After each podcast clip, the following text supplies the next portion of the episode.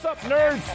ESPN Plus, the ESPN app. You won't see a team play worse than my team played yesterday. The New York Jets' performance yesterday was an embarrassment. You you hired somebody that doesn't even understand what an SC Trojan is all about. Like, stop. Hi, I'm Brian Barnhart, voice of the Fighting Illini, and this is your home for Fighting Illini Sports 98.9 The Game.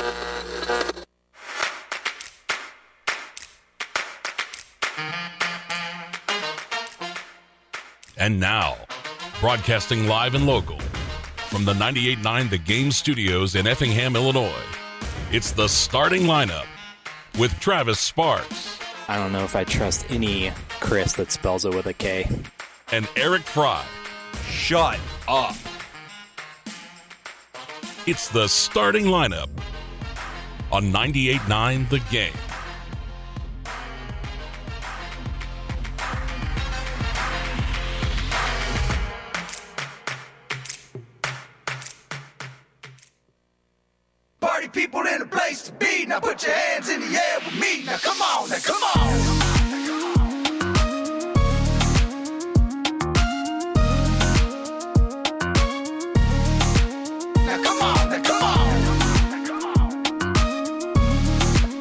Come on, it's a Friday. Welcome in, one and all.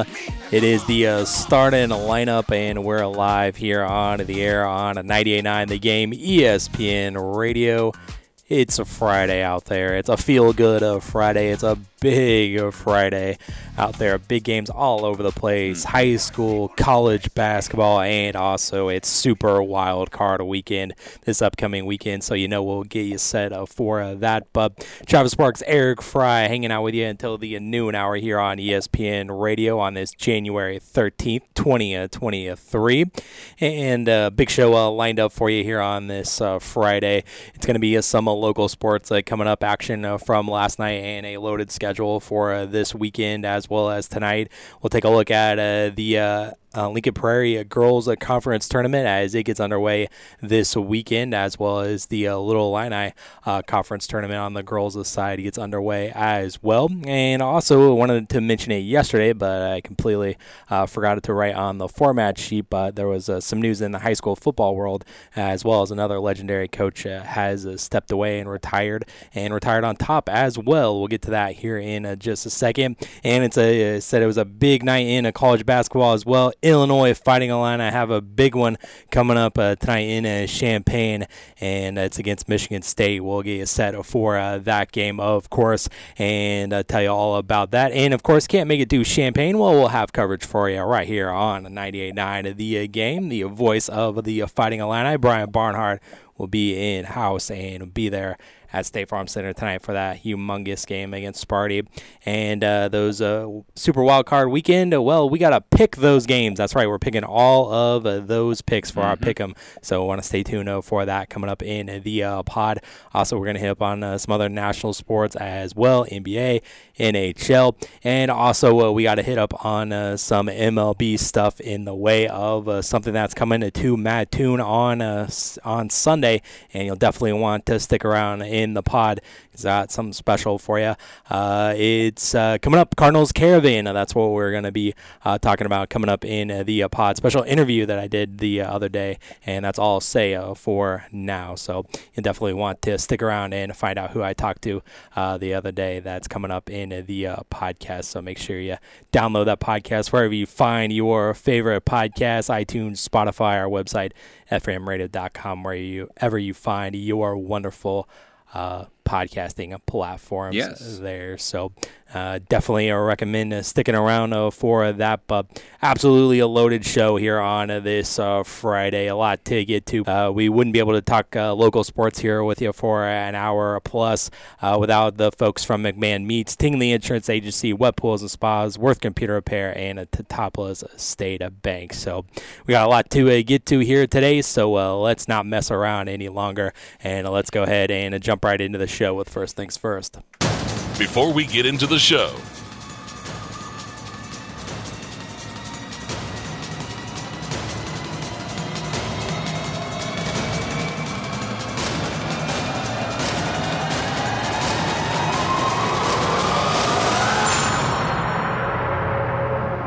First things first. And speaking of baseball, that's where we're uh, starting off uh, today because uh, you know sometimes these rule changes like that's going to be implemented in the uh, 2023 uh, season with the pitch count. Well, that was implemented in the minor leagues last year, so it's only a matter of time before uh, they move and test it out in the minor leagues, and it's more than likely going to hit up the big leagues soon. But Buster Olney reported on this last night that in all AAA ballparks in the minor leagues, they're going to use an electronic electronic strike zone for this upcoming uh, season in all 30 Class AAA parks.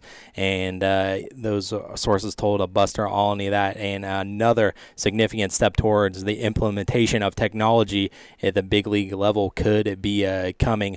Uh, the automatic balls and a strike system, often referred as ABS, will be deployed in two different ways this season in AAA. Uh, games will be played uh, with all of the calls determined by half of the mm-hmm. uh, AAA games will be played with all of the calls determined by an electronic strike zone, and the other half will be played with an ABS challenge system, kind of similar to what they do in uh, tennis there. So if you're ever watching uh, Wimbledon or a U.S. Open or something like that, uh, that's kind of what they use for their challenge system. If yes. they want to challenge a line call uh, there, that's kind of what's going to be used in AAA and half of the uh, ballparks. So automatic strike zone or robot umpires are going to be implemented in 2023 at the minor league level. Now, Travis, I, I want to get your opinion on this because you were a big, big person who didn't want the whole robot umpire thing. Yeah, I don't like it. You don't like it?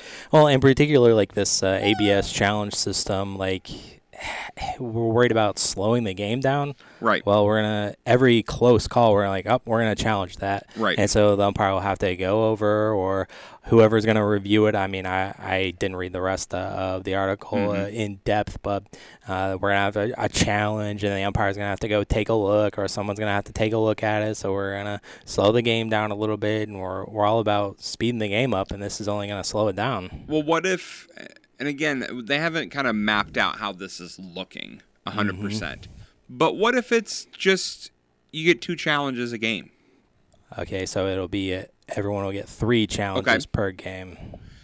See, that's I, with teams retaining challenges in cases when they are correct. Uh, see, I don't like that as much. I'd rather only have two if you're going to keep one if you're right. Yeah, in uh, in uh, 2019, the Independent Atlantic League mm-hmm. used the electronic strike zone in an All Star game, and that same year, the Arizona Fall League was played with the ABS. And in 2021, the ABS was deployed in Class 1A parks. Uh, last season, the full ABS system was used for some uh, Class AAA uh, games last season. Here's the problem with this. All right, in my opinion. Um, I st- I, I I like it more of the challenging system as opposed to just straight robot umps. First of all, mm-hmm. I, I I still like there being human element because it's still on the manager to then decide I'm going to challenge that. Which to me, as I've talked about here before, a baseball manager to me is the least important head coach on a sporting franchise. So if he has to make the decision to challenge a call, at least that's giving him something to do during a game. Mm-hmm. So I don't mind that at all because you can't worry about shifting and you don't have to worry about pinch hitting for your pitcher anymore. So let's give these managers something to do during a game besides just calling up the bullpen in the fourth inning. But here's my problem they have not yet said if and when this is coming to the majors. No. but but like I said, these rules are implemented all the time in the minor leagues, and it's only a matter of time. So, is it that far of a stretch that in 2024 we could see it at the major league level? Well, and that's that. That's what I'm getting at. We need to know because we have these young prospects that are going to get used if for this whole season of this system and then when they get called up to the majors and it's not that system it will affect their swing or the pitchers it will affect the way they pitch Possibly, yeah. So we need to know when this is coming to the majors because it's going to affect the farm systems. Right. Yeah, and I can totally see your point of uh, players coming up uh, getting uh, kind of conditioned to this way of playing. Specifically, pitchers. Yeah. You know, of getting every single call right. Mm-hmm. When you get to the majors and this isn't implemented, you're not going to get every call right. So it's not going to look as you know, you're not going to get as many strikeouts. Maybe you'll get more walks, stuff like that. And I could see them getting more frustrated because in the minors, there's a robot who called everything. Mm-hmm. Or at least half and half to where there could be a challenge Or if a need be. challenge system, yeah. But I think going back to what they're implementing here, I think the challenge system, Travis, you know, you, you mentioned it about, you know, I was going to slow down the pace of the game and, and stuff like that. I only see a manager using it in a critical situation. Yeah. Bases loaded, two outs, bottom of the sixth, down by two. Check Mm-hmm. swings doesn't go, ump brings him up. You challenge at that point. Just It's not talking about check swings or anything like that. It's only like balls and strikes. No, but if if it's close, if regardless of if he checked or not, if it's close yeah, and he gets rung up, right, you challenge it. right, yeah, just on the pitch, not on the check swing. Right, right, right. That's that's what I'm saying. I mean, if if the umpire says he was out because he he didn't check, that's he's out. But I'm saying if he did check his swing and the umpire said it was a strike, Yeah, sure. you challenge that. In the third inning, with runners on second and third and two outs, and a guy gets swung out, you know, gets strikes out looking, you're not going to challenge that. You might. Some people want every call. No, I don't. I don't think you would because if you do it and you lose it, then you're going to look like an idiot for later on in the game when there is something that could shift momentum Yeah, and you miss it. But of course, we you know we see uh, NFL head coaches. They don't do it very often. They use their challenges right up in the first half or anything like that, and they don't have any more left. Yeah, It, it happens. it does happen, and if you feel like that is going to be a big momentum swing or it was a absolute egregious call, Yeah. then yeah. But Travis, we've seen Well, then if it's an egregious call, then you'll get the challenge back. Then exactly. so But we've seen in the risk. postseason, and we've seen last year in baseball how bad some of these calls were behind home plate. yeah, If they're not gonna, and we were seeing more and more umpires retiring, and more and more people don't want to be umpires. mm-hmm. You got to have something there. yeah, it's true. So this is kind of the next step. No one wants. I don't see anyone volunteering and wanting to be an umpire because you don't get any praise. It is the most thankless job on the baseball field because Right, you are only known if you make a mistake. Right. Yeah. Or that uh, one guy who pitched who called a perfect game behind the plate where he yeah, got was it in the everyone World- right. Was that in the World Series? I know it was in the postseason. I think it was sure. in the postseason. I'm not 100% sure it was in the World Series. But other than that, no Yeah, one's ever going to remember you. What a guy that is. Oh yeah, he's going. hundred percent. I don't. I don't need a robot. What robot? yeah, exactly. but I know how to do my job. as more and more umpires are retiring, and as more and more the zone keeps getting either shrunk or spread, varying by umpire on a day-to-day basis. Yeah. You know, even in a series, you're not having the same umpires do home plate every game. They rotate. Mm-hmm. So on a game-to-game basis, it's a different strike zone. Yep. I kind of feel like that's the kind of uh, uniqueness about baseball.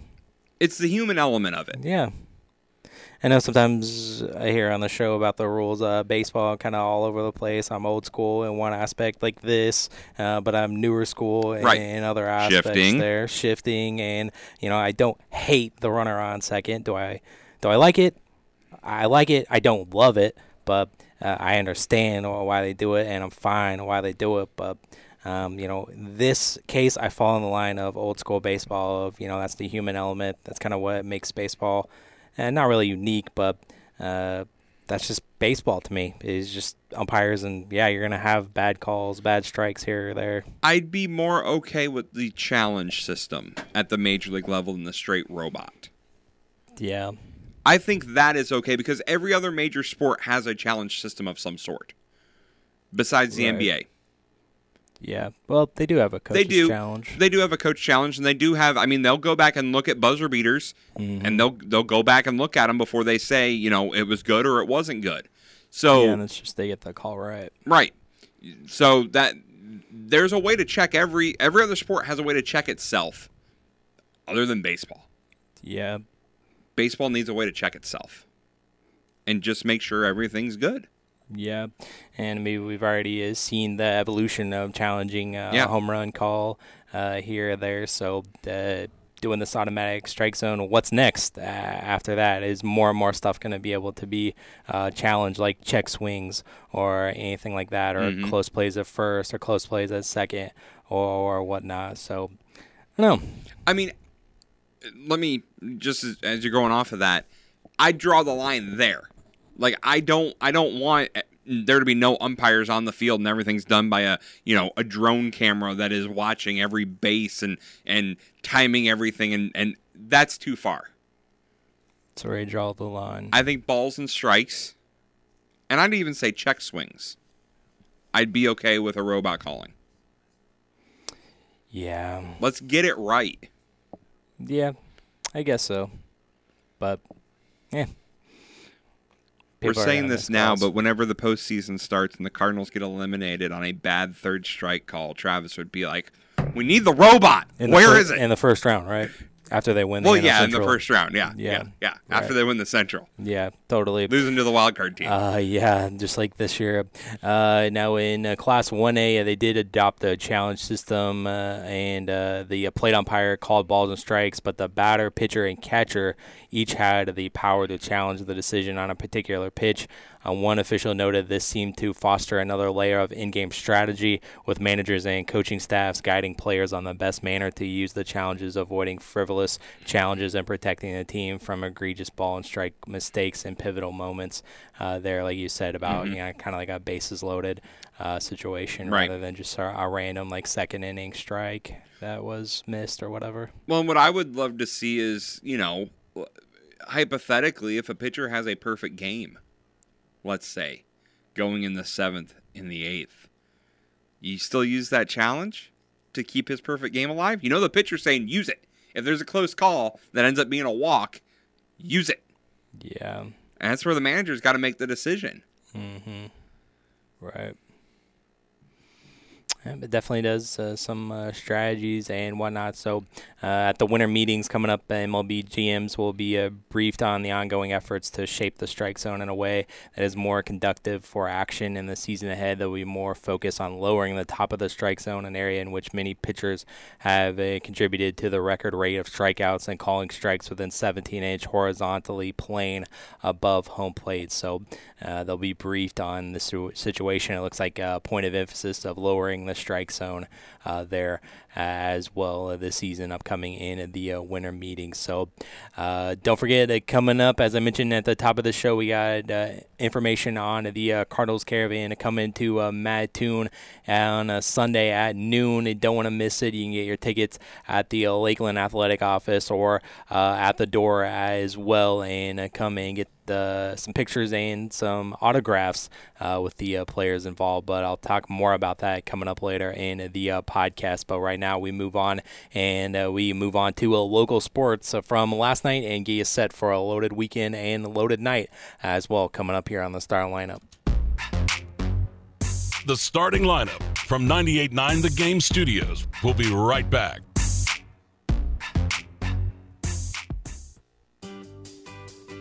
This is Effingham Fire Chief Brent Yoakum. We have all heard about home fires taking lives and destroying all that a family owns. These tragedies remind us to double check for fire safety. The Effingham Fire Department says make sure your home has properly installed and working smoke alarms. Replace the batteries each time you change the hour on your clocks. Practice a fire escape plan. Teach children never to hide if there's a fire. In case of fires, the most important thing to do is to protect life. Get out and stay out.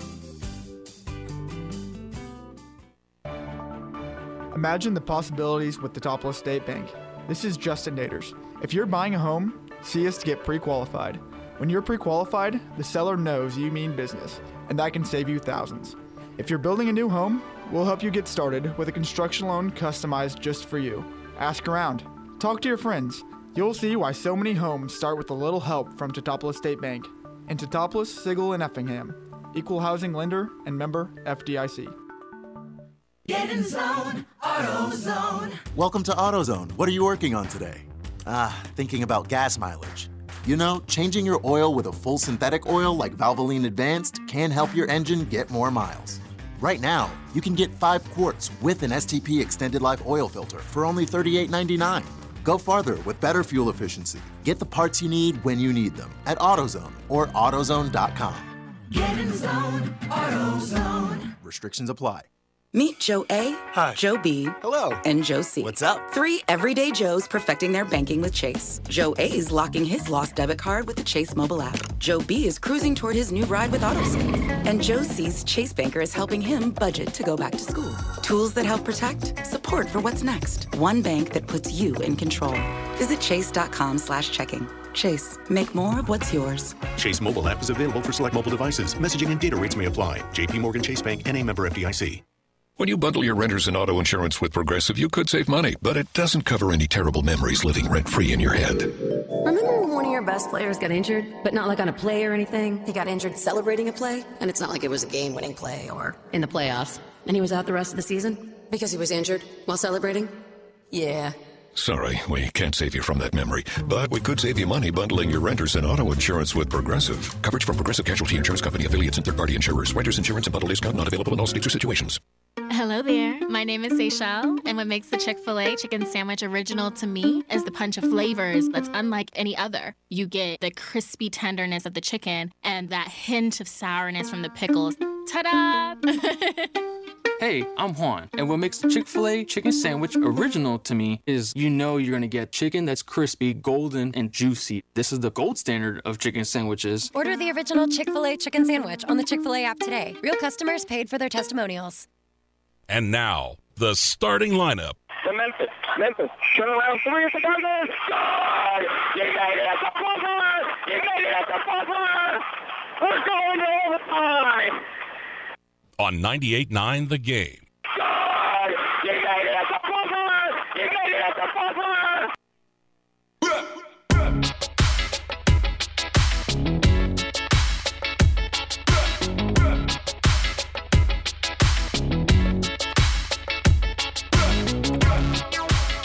Welcome back in to the uh, starting lineup here on a 98.9 at the uh, game ESPN Radio. Uh, Travis Sparks, Eric Fry here with you. Eric Fry on that call, one of my favorites from you from years ago. Oh yeah.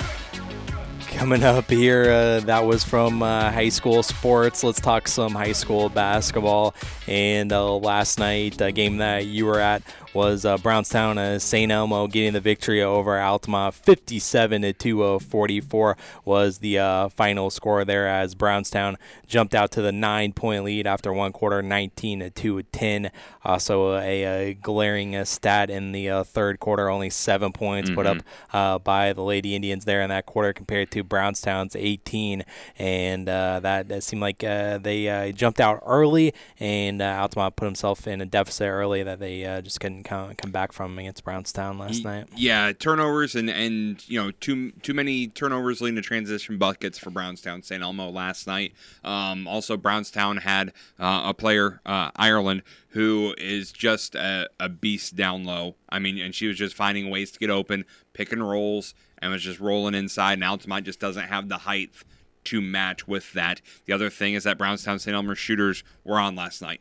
They were making Yeah. their shots when they were open, and uh, coach said that post game. She said, "Credit to them, they are making their shots." Um, so the the other thing is, you know, Altamont usually not very deep on the bench. They weren't very deep last night as well as not everyone played. So uh, definitely. Um, you know, it, it was a, a rough night for Altamont. It started off, like you said, giving up 19 points in that first quarter that's just an omen kind of of uh oh, you know, something's gone wrong. And Altamont made a couple runs at it. They got down to three points at one point in time.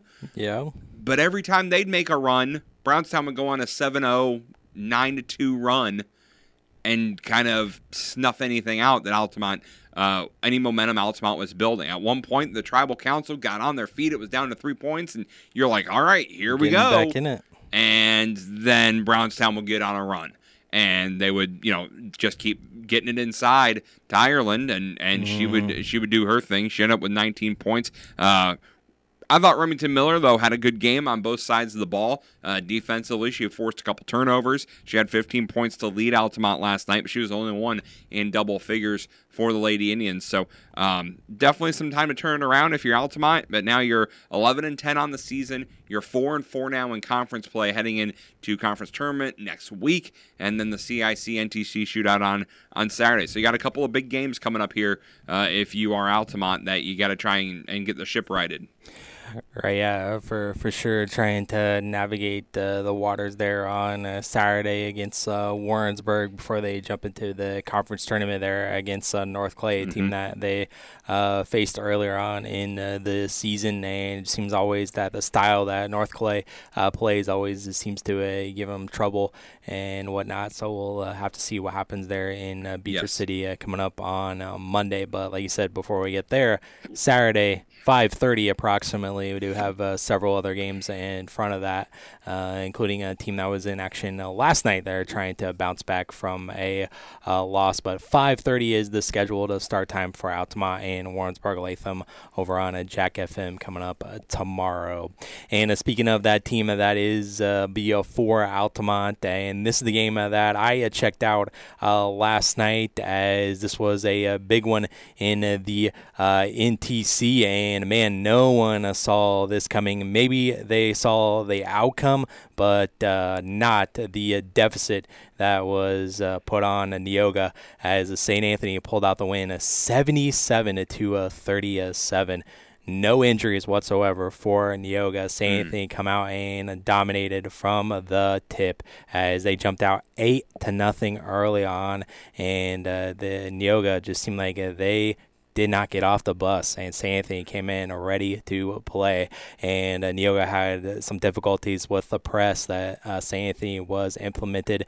You know, it was eight to nothing to start the game, and it was thirteen to two uh, at one point when Coach Romack uh, called the timeout to try to right the ship uh, a little bit, and the ship was never uh, righted there as uh, St. Anthony totally dominated uh, this game. It was like uh, at one point it was almost like a layup line with uh, Vonderheide, and every hole that Neoga's defense had, St. Anthony exploited it, and uh, they looked like they were the number uh, six team in the state uh, versus. Uh, Neoga, who was the sixth team in the state, so uh, maybe uh, put some a little bit more respect on uh, St. Anthony's name. They made a Yeah. statement there. Now, I will say, on one side, Neoga, they lost this matchup as well last year before the conference tournament. Right. And their season ended up okay. Yes, it Now, did. granted, this wasn't as big of a deficit as it was last Mm-hmm. year, but I mean, it was a wide margin, but not like this margin of victory. But uh, and then they got revenge in the conference tournament later on. They beat them in in, in the following week. Well, I think, and, and the other difference is, and you know, shout out to all my Neoga peeps because you know I've already messed them up up there. But last year, they were kind of the underdog going up against St. Anthony. They weren't as touted as they are this year. They weren't ranked sixth, in- sixth in the state when they lost to St. Anthony last year. So I do think this is kind of a big deal, but losing a regular season game isn't nearly as important as the conference tournament as state playoffs. So I can see Neoga learning from this and getting better, which is scary for every other team in the area. So, but St. Anthony found something last night, exploited it, and got the win, and showed that they are just as good as Neoga any given day. Right, yeah, they definitely added playing with a added chip on their shoulder Mm-hmm. uh, last night uh, for sure. So uh, now St. Anthony improves to 17 and four on the season, and now they are undefeated in conference, five and zero, and that was Neoga's first loss in the NTC. They're five and one and fall to 19 and three.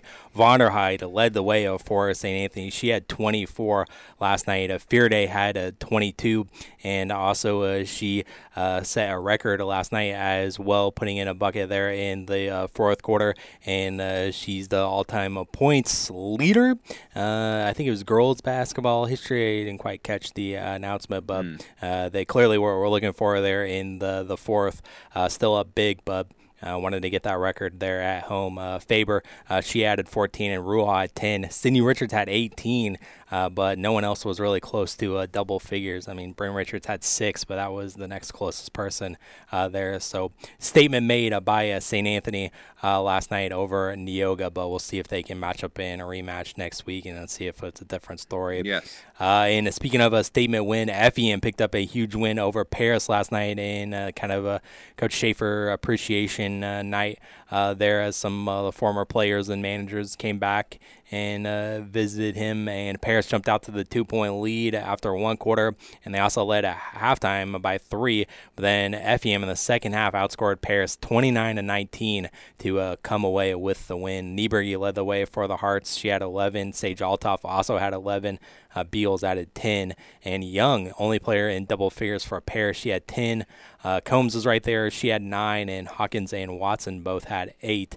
Um, and Paris only second loss of the season, now 19 and two, and FEM is improved to 14 and six on the year. Mm. And I uh, forgot to mention that uh, Brownstown quietly having a good season as well, 16 and six on the year, and now four and one in the conference, while Altamont slipped to 11 and 10 and four and four in the NTC there before the conference tournament. And in Neoga, burn this tape, forget about it. Yep. Uh, you got your butt kicked, and you move on, and uh, you're gonna take on uh, Vandalia coming up in that uh, shootout coming up tomorrow. Uh, Cumberland uh, they got an LPC win as they defeated Okaw Valley 39-36. Cumberland now 10 and 8, 3 and 0 in the conference. Now Okaw Valley 1 and 4 in the LPC. Teutopolis picked up a win over Flora, 39-33, low scoring affair there. T-Town had the lead, 23-17 at the half, and uh, they wanted to win. Uh, Kaylee Newberry led the way. She had 20. Conkle had 13, and that was pretty much all the scoring uh, for Teutopolis. And Carter was uh, pretty much all the scoring for Flora as well. And uh, T-Town improves to 18 and 2 on the season. Uh, Dugger Union defeated Red Hill 37-32 as Arcola picking up a Lincoln Prairie uh, win as well. Now, now they're 6 and 0 in the conference and 14 and 4 overall.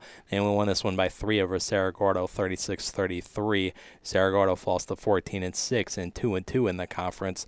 Tuscola also picked up a, a big win in Central Illinois conference play as they continue to be undefeated. They'll also be at the shootout tomorrow. Super excited for uh, that matchup. Might stick around a little bit after uh, my game for uh, the uh, Tuscola CHBC matchup. The Warriors they beat Clinton last night, 57-49. Tuscola now 19 0, 4 0 in the CIC, and Clinton 500 now, and that was their first uh, conference loss. Mm. They're three and one now.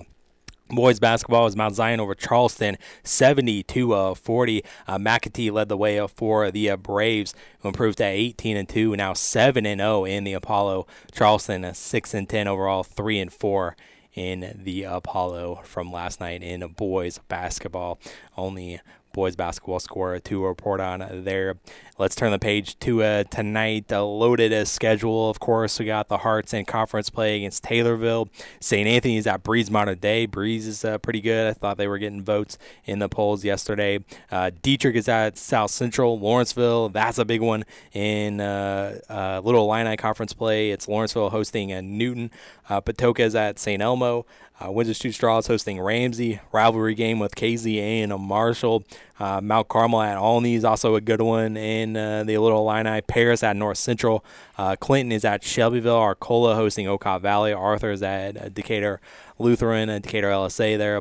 Argenta is at Tri County. Sullivan is hosting at Tuscola. Robinson's at the Evansville Harrison Shootout. Uh, they'll be, they'll be there tomorrow as well. And uh, two games on our airwaves on WCRA. You got uh, Cumberland making the trek to uh, Villa Grove uh, tonight, Eric. That's where you got. You got the Blue Devils tonight. Yeah, we got the Blue Devils tonight, and this is a very important matchup for the Cumberland Pirates. You know, as we talked about next week, we'll be seeding for the tournament. Cumberland enters this uh, contest um, at one and one in conference play. Uh, I believe no, they're, I think they're two and one actually, or one and two actually. One and two. Uh, yep. Villa That's what I Grove is one and one in conference play, Yep. um, and seven and ten overall. So these are two evenly matched teams, two teams that I don't think are having quite the season they would have expected. So it's definitely a big game for the Cumberland Pirates to try and get this ship righted. No pun intended. Sure. Yeah, and it's kind of you can put yourself in that uh, clump of uh, teams that are tied uh, with one-on-one records and one and two records uh, there possibly after tonight, Mhm. depending on the outcome of the games uh, there this evening for conference tournament uh, wise. So uh, yeah, maybe you can break away from yourself and yeah, just to get this right back on the, our right track here because uh, running out of time in uh, 2023. Yep. Um, you know, playoffs will postseason will be here before before you know it. So. Uh, Got to get it started uh, tonight there in uh, Villa Grove, and then absolutely a, a marquee matchup, a heavyweight boxing match. This is North Clay and Altamont tonight over on uh, Jack FM. This is the game of the night in the area. I don't want to jinx it by any means, but heavyweight matchup uh, for sure. North Clay enters a flying high as well, just as high as the Indians. Eight game winning streak. They lost on December 9th to Newton 66 57, and they haven't lost since. They went on to win the Conrad Allen uh, tournament there in Wayne City again. And Altamont, of course, on their nine game win streak, they lost to Breese Central in that Greenville shootout, and they haven't lost since, including taking out Casey and winning the Cesar Holiday tournament. And we saw that last. Uh, yesterday on last show. Uh, they're the number four team in Class on 1A Mhm. uh, this evening, and uh, we uh, have uh, said all this week that. Uh, this is important for uh, the number one seed in the uh, NTC uh, coming up, and uh, Altamont can keep this going, and North Clay can come in here at Altamont and make a big statement tonight and secure that number one seed in the NTC. No matter who wins this game, you would have to think as a North Clay three and zero in the conference at 12 and four, Altamont at two and zero in the conference and 14 and a three overall. What's going to win out? Both teams are great shooting, but Mhm. also both teams are good defensively as well. And if you think that North Clay is, and I don't think Altamont does, but uh, fans out there, you know, if you know, if you think North Clay is just Logan Fleener, you would be mistaken. They got other uh, good shooters as well, Booz and uh, Zimders, who hit four three pointers uh, the other day against Lawrenceville, and that was a, a good win because Lawrenceville is a great team. Only their third loss uh, on Right. Tuesday uh, against North Clay. So uh, hopefully uh, this will be an entertaining uh, game, and who is going to, to win out tonight there in Altamont. This is what you want. High school basketball, NTC basketball. Uh, should be a good one, and hopefully it's another packed house on a Friday night uh, there in Altamont. But of course, can't make it out to the game, can't find a seat. Well, you just listen to it in your car. Yes. Jack FM over there on 100.5, 105.5. Yeah, a super important game Mm-hmm. tonight. Um, like we said, the the winner of this, you think, has to have a very strong Fast case track, yeah. for the one seed in the NTC. I Um, think so. for sure, um, or at least it definitely bolsters their case to be the one seed. Mhm. Um, so yeah, uh, and you know, Altamont's been playing so well lately. Uh, They're going to be at home, which I think gives them an edge. I really do in this contest. I think if it was a neutral site game or played in North North Clay, I I may give the edge to North Clay. But being in Altamont, that crowd being what it is, that building being how it is designed and how it's made up, I give the edge to Altamont tonight. Give the edge to Altamont. Yeah. Well, we'll we'll see. Although I don't know if you want to take down your favorite coach, so you're I conflict know I of am interest torn. here. I am torn here, uh, for for sure. So uh, calling the game, so I won't make a prediction. Oh, uh, yes, here. good call. I'll be like Kurt Herbstreit. He doesn't make picks uh, on the On games, games that he does, yeah. uh, girls basketball uh, tonight as well. It's Taylorville and uh, Charleston, uh, and also over on our sister station right here on 98.9. It's uh, Michigan State and Illinois that we'll talk about. Uh, but a loaded schedule for a Saturday as well in boys basketball. Oblong Palhut at CHBC, Neoga and Okaw Valley, North Clay back in action against Woodlawn. Uh, Teutopolis is at Madison. Cisne is hosting Mount Carmel. Robinson still at Evansville Harrison shootout. St. Teresa at Argenta. Flora hosting Van, uh, Vandalia. Arcola is at Central A&M. And also the Rick McGraw Memorial Boys Basketball Invitational. Pana is going to be there. So is Taylorville taking on Nokomis.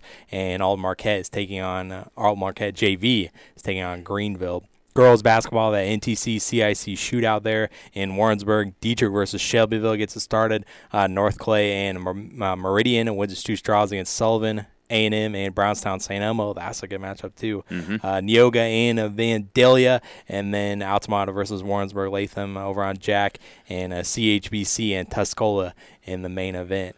Uh, there, you also got the topless there at the Highland uh, tournament. Uh, there, also uh, there against Waterloo in uh, their game. Uh, Breese Mater Dei is also there as well. Breese Central is as well. Uh, little Illini Conference tournament gets underway at Mount Carmel. Uh, number one seed uh, Paris against number eight seed Lawrenceville. Five seed Mount Carmel against the four seed Marshall. Seven seed Casey against the two seed Olney. Six seed Newton against the three seed Robinson. And also the uh, uh, Lincoln Prairie Conference tournament gets underway. Uh, the nine seed Argenta is at the uh, blue uh, is at the eighth seed of Blue Ridge in uh, that one. Winner of that will advance to Monday's game to take on Tri County there in Cumberland. Yeah, getting everything started off there. And one more thing for our airway, our sister of stations, and that is uh, tomorrow, 11:30 in the morning. Travis, we got NBA basketball as it'll be the Bucks taking on the Heat. Ooh, Bucks tomorrow at 11:30 in the morning. Check it out, the Greek early. Freak. Early. Yeah. Uh, also in that LPC uh, conference tournament there on Monday, you got Arcola and uh, Cumberland, and you got Arthur against Okaw Valley and uh, Cerro Gordo against the Decatur LSA. And uh, both of these games, or all those games, kind of start at the same time, but uh, some of them will be played at the high school, and then some of them will be played at the over the junior high uh, there to complete this Lincoln Prairie Conference uh, tournament there on Monday. And also, Mattoon is at MacArthur, and Civic Memorial is at Taylorville uh, tomorrow as well. And uh, so that does it. Wow, uh, absolutely a loaded uh, schedule. You can check out those local sports on our website, femradio.com, and click on the uh, local sports tab there. But uh, we have to move on and keep this show rolling. As coming up next, we're going to talk some college basketball and some uh, fighting Illini. Big matchup tonight against Sparty there in Champaign. That's what we're talking about coming up next. The starting lineup from 98.9 The Game Studios will be right back. I'm probably okay to have one more drink before I drive home. I'm probably okay. I open the window to stay alert. Probably okay. I just popped some gum in my mouth. Step out of the car, please. Probably okay isn't okay when it comes to drinking and driving. If you see a warning sign, stop and call a cab, a car, or a friend. Buzzed driving is drunk driving. A message brought to you by NHTSA and the Ad Council. You shouldn't let financial concerns spoil your retirement, and you shouldn't have to worry about what you'll leave for your family after you're gone. If you set up a tax free inheritance for your loved ones with single premium whole life insurance, you can drop your worries and enjoy your retirement. Contact your local Pekin Insurance agent to request a single premium whole life quote. And in Effingham, call Tingley Insurance at 217 342 3637 and we'll go beyond the expected for you. Adults with moderate to severe plaque psoriasis who are candidates for systemic or phototherapy, now there's Skyrizi, Risankizumab Riza, a prescription-only 150 milligram injection. With Skyrizi, three out of four people achieve 90% clear skin at four months, and Skyrizi is just four doses a year after two starter doses. Nothing and me go hand in hand. Nothing on my skin, that's my new plan. Don't use if allergic to Skyrizi. Serious allergic reactions and an increased risk of infections or a lower ability to fight them may occur. Before treatment, your doctor should check for infection and tuberculosis. Tell your doctor if you have an infection or symptoms, such as fever, sweats, chills, muscle aches, or cough, or if you plan to or recently received a vaccine. With Skyrizi, you could achieve 90% clearer skin. Ask your doctor about the number one dermatologist prescribed biologic in psoriasis and visit skyrizi.com or call 1 866 Skyrizi to learn more. And now, the starting lineup. With the five wins, I think they'll have enough playoff points. This is Marty Stock at Holders Plus with some money saving ideas. Start with a great. On 98.9 The Game.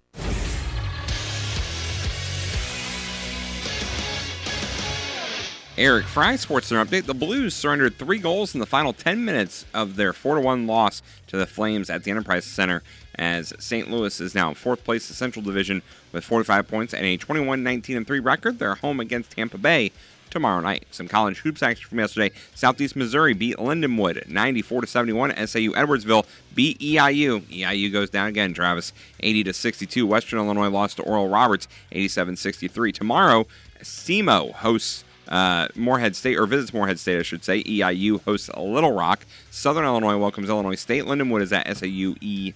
And Western Illinois has a road game against Kansas City. Missouri State hosts Indiana State on Sunday. Taylor Raddysh provided the heroics for the Blackhawks in their 3 2 win over the Colorado Avalanche at the United Center. He broke a 2 2 tie with a game winning goal early in the third period. The Blackhawks remain in last place Central Division with 25 points and an 11 25 and 4 record. They host the Kraken tomorrow night. The Bulls will try to avoid a three game losing streak when they host the Oklahoma City Thunder at the United Center tonight. Bulls are coming off a 197 loss to the Washington Wizards on Wednesday. Chicago's tied for 10th place in the Eastern Conference at 19 and 23. Tonight's game tips off at 7 o'clock, and Lamar Jackson is out for the wild card game this weekend. Welcome back into the uh, starting lineup here on 98.9. Travis Sparks here, Eric Fry with the uh, Sports Center hit uh, there. And uh, one thing that I for, uh, forgot to mention there in uh, local sports there that I was talking about at the beginning of the show was that uh, St. Teresa, they are having those uh, changes in the conference in Mhm. uh, football uh, there, as well as their uh, coach Mark Ramsey has uh, decided to uh, retire. Oh. So he retires on top. Yeah, wins a I state mean, wins a state championship and, and goes out there. So What better way to retire than with the perfect season? Right, yeah. Wanted to uh, mention that there as his record is impressive and a legendary coach there at uh, St. Teresa as well as he uh, a legendary coach there at Central A&M as well. He spent 30 years with the Raiders for Central A&M before moving on to uh, St. Teresa where he was 76 and 8 and he has over 300 wins in his uh, coaching uh, career. So, uh, legend in the uh, 333 wins for his uh, career, and he got that with the state championship uh, with St. Teresa. So had some legends retire on uh, top. We got Mark Ramsey and uh, St. Teresa, and Coach Leonard Mhm. uh, for uh, Sacred Heart Griffin as well. Been around that program for like 40 years or whatnot, and decided to uh, retire uh, this year as well on Go, top. go out on top, yeah. Yeah, so uh, I wanted to pass that news along as well. It happened on Wednesday, I think is when it came out. All right, so uh, tonight on uh, right this station is Illinois and Michigan State. They're in uh, Champaign.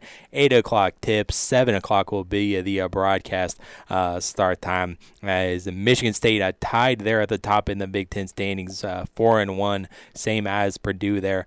Michigan State at twelve and four overall, as they come in winners of seven games in a row for uh, Sparty. And uh, so they're coming in and playing some good ball. Of course, they play a tough non-conference uh, schedule. Uh, we ran through their losses the other day of Gonzaga and Alabama, and they've also lost to Northwestern, and uh, they fell to Notre Dame as well uh, there. So uh, Coach Izzo's got himself a, uh good squad uh, there this year once again. Uh, they're currently um, 10th in the Big Ten in uh, scoring, though, so that's kind of a uh, point to yeah. point to look at to possibly uh, they don't score a lot of points and uh, the Illini defense the good as they're playing uh, right now. Leading scorer for Sparty is Tyson Walker uh, six one and he's averaging about 13.9 points a game. Uh, their leading rebounder Joey Hauser 13.8 uh, points per game 7.6 rebounds. That's kind of what Coach Izzo is all about is uh, toughness and rebounding. They're only seventh and so middle of the pack in the Big Ten in rebounding uh, this year, and also uh, AJ Hoggard, who had a, a big dunk the other night uh, against uh, who was uh, against uh, Wisconsin, Mhm. and uh, so.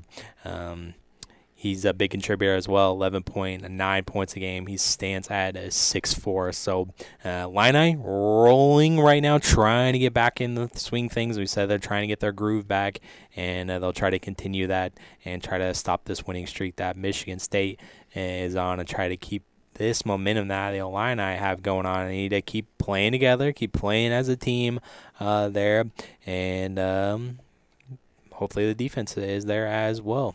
Yeah, that's what you need. You need the like I said, you need the defense to be there. You need to just like just play as a team. Mm-hmm. I mean, that seems to be That's the magic done the picture last couple the past seasons. two games. Um, I think if they do that, they can hang with Michigan State. It being at home helps, Yeah. much like Altamont. Being at home will help more so for the Illini. I, I don't trust the Illini on the road, Sure. but at State. Farm Center, they're a different team, and they can come out and possibly surprise some people tonight. Hopefully so. And uh, six and a half point favorites they are against uh, Sparty tonight. So, That's big. Yeah, I guess we'll uh, guess we'll see what happens uh, this evening uh, there in uh, Champaign, uh, right here on uh, 98.9. Uh, hey, the uh, only number one, the only team in top 25 action tonight is Purdue, number three in the country. They're hosting Nebraska. Uh, this evening. Uh, last night, UCLA picked up the win over Utah 68 69, or 68 uh, 49, excuse me. Gonzaga escaped against BYU by a point, 75 74. Really good team. And Arizona, they have been, Eric. They've played great teams this season in the non conference. Um, and Arizona beat Oregon State 86 74. And uh, the Big Ten uh, last night, uh, they uh, Iowa got the win over Michigan despite all the threes made uh, by uh, Howard there. 34 points he poured in. I think he got like seven three pointers at one time. Uh, but Iowa won this one in OT 93 to 84. And then. Uh, We've done it again as uh, we cannibalize ourselves as Ohio State lost to Minnesota last night, even though they shouldn't have. And absolutely. And the Big Ten officiating comes through again uh, as Ohio State had a clean block there at the uh, very end, but the officials called a foul, and Minnesota would make their free throws there. And 70 to 67 was the final there, but that was a bad call at the very end, costing the Buckeyes there uh, last night. So, hmm. Bad call.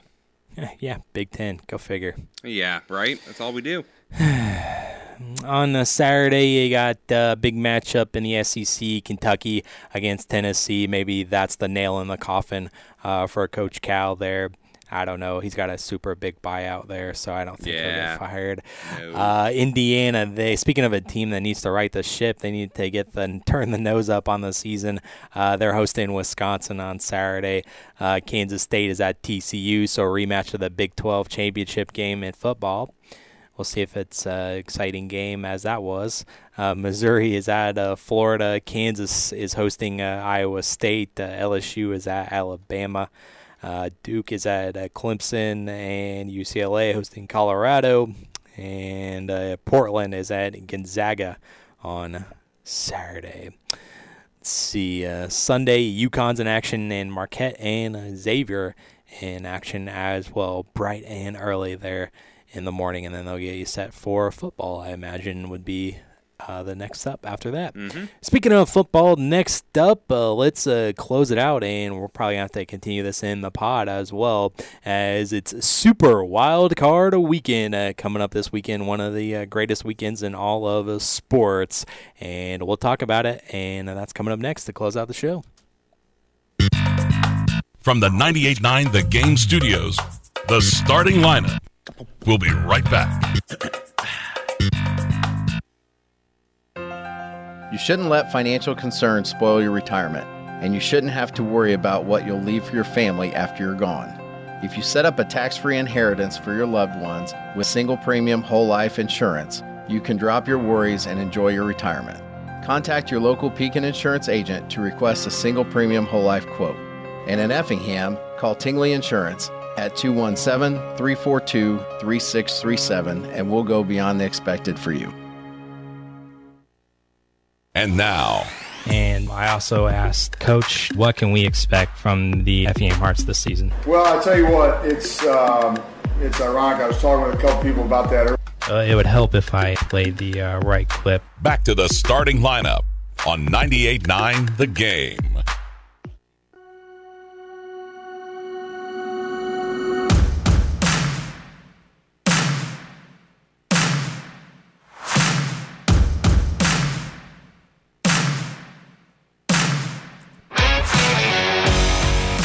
Welcome back in to the uh, starting lineup here on 98.9. We're only here on 98.9 for just a, a smidge a bit longer. Let's start the conversation and continue it on in the uh, pod. as it's a super wild card weekend uh, coming up, uh, starting on uh, Saturday. Festivities they get started with the uh, Seahawks and the uh, 49ers Mhm. coming up. Of course, uh, Seahawks getting in uh, last week with a win, and uh, the Packers lost thanks to the uh, Lions. And uh, 49ers uh, coming in, their third string quarterback. Purdy's been playing pretty good, and uh, pretty good has Geno Smith been this season for the uh, Seahawks. People wrote him off, but he didn't write back. And we'll see if uh, the Seahawks can uh, keep it going pull out the rabbit out of their hat against the Niners. So it's going to be a tall task there on on Saturday. But Seahawks will seem to be up for the challenge. Hey, you know what? Uh, major quarterback battle as we thought. You know, Yeah, between Geno marquee, Smith and Brock yeah, Purdy. two marquee matchups.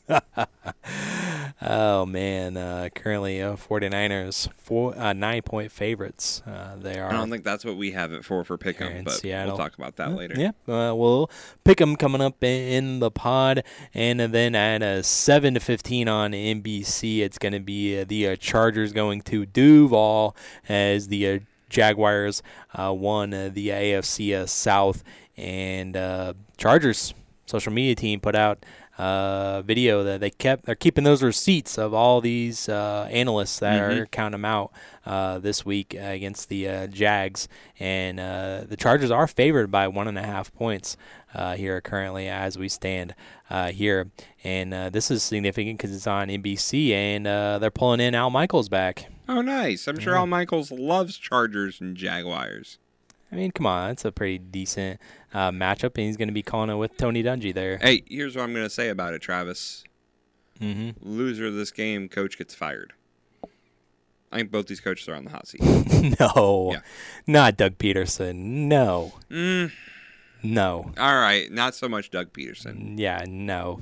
Uh, the They're just happy to be Chargers, there. yeah, Chargers, yeah, definitely uh, on the hot seat uh, for sure. And also, loser cuts their hair as well. The quarterback, Oh, Justin Herbert and Trevor Lawrence, I hope not. I can't imagine either of them with short hair. do it at the end of the game uh, on the post game. the 50. exactly. Put him in the chair just That's like right. wrestling. Yes. Strap him to it. Hey, they know something about that in Jacksonville. they do.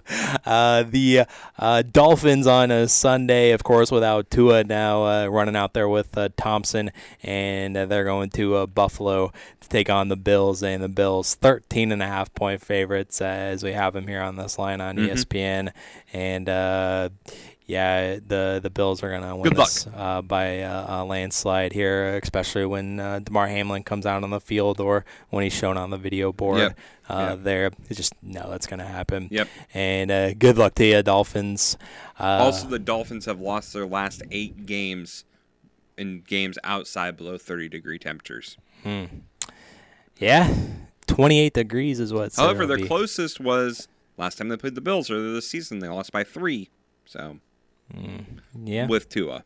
So. Right, yeah, I was gonna say, uh, the Giants are in Minnesota to take on the uh, Vikings on uh, Sunday as well. So we'll see if the Vikings can keep their uh, season going. Uh, Giants are smelling upset Mhm. uh, alert there, so we'll see uh, what happens. And it is Kirk Cousins, so it's not it's 3:30, not in prime time, but we'll see what it is in crunch time. The Vikings have had so many games where they've Yes. squeaked by 11 and 0 in one score games, but we'll see when And- their luck runs out. And eight and one at home, Travis. That's the other stat Mm. for me. Eight and one at home. Yeah, they protect uh, protect that Mhm. uh, fancy stadium there. Uh, Ravens and Bengals on a Sunday night football. Of course, that matchup gets a little less intriguing without Lamar Jackson. Uh, and uh, these two teams just matched up last week. Yep. Uh, there, so we'll see. Maybe you beat one team one week. It's kind of hard to do it back to back It is. weeks, but uh, yeah, I don't I don't see the outcome changing at all.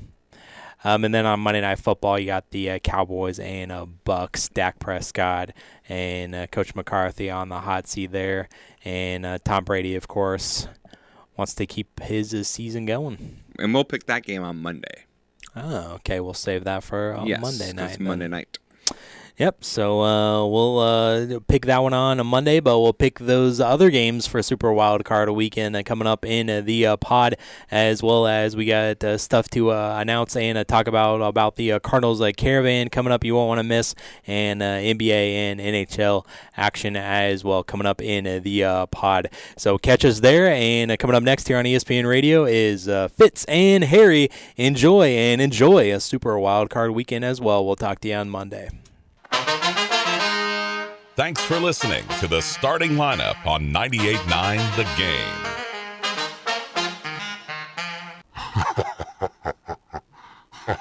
Game.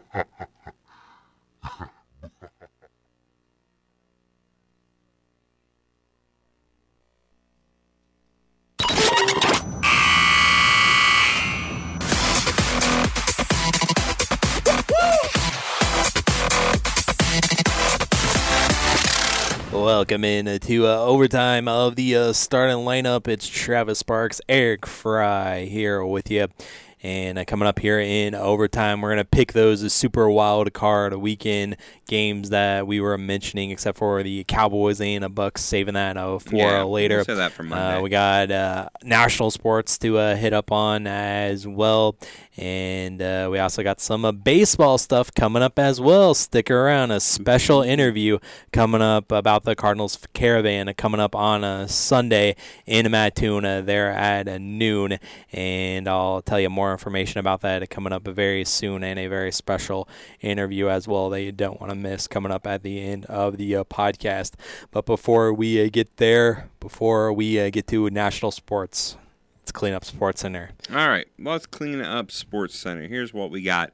Uh, the Colts have interviewed their first external head coaching candidate. It's on Thursday. Indianapolis completed an interview with Broncos defensive coordinator Ejiro Evero.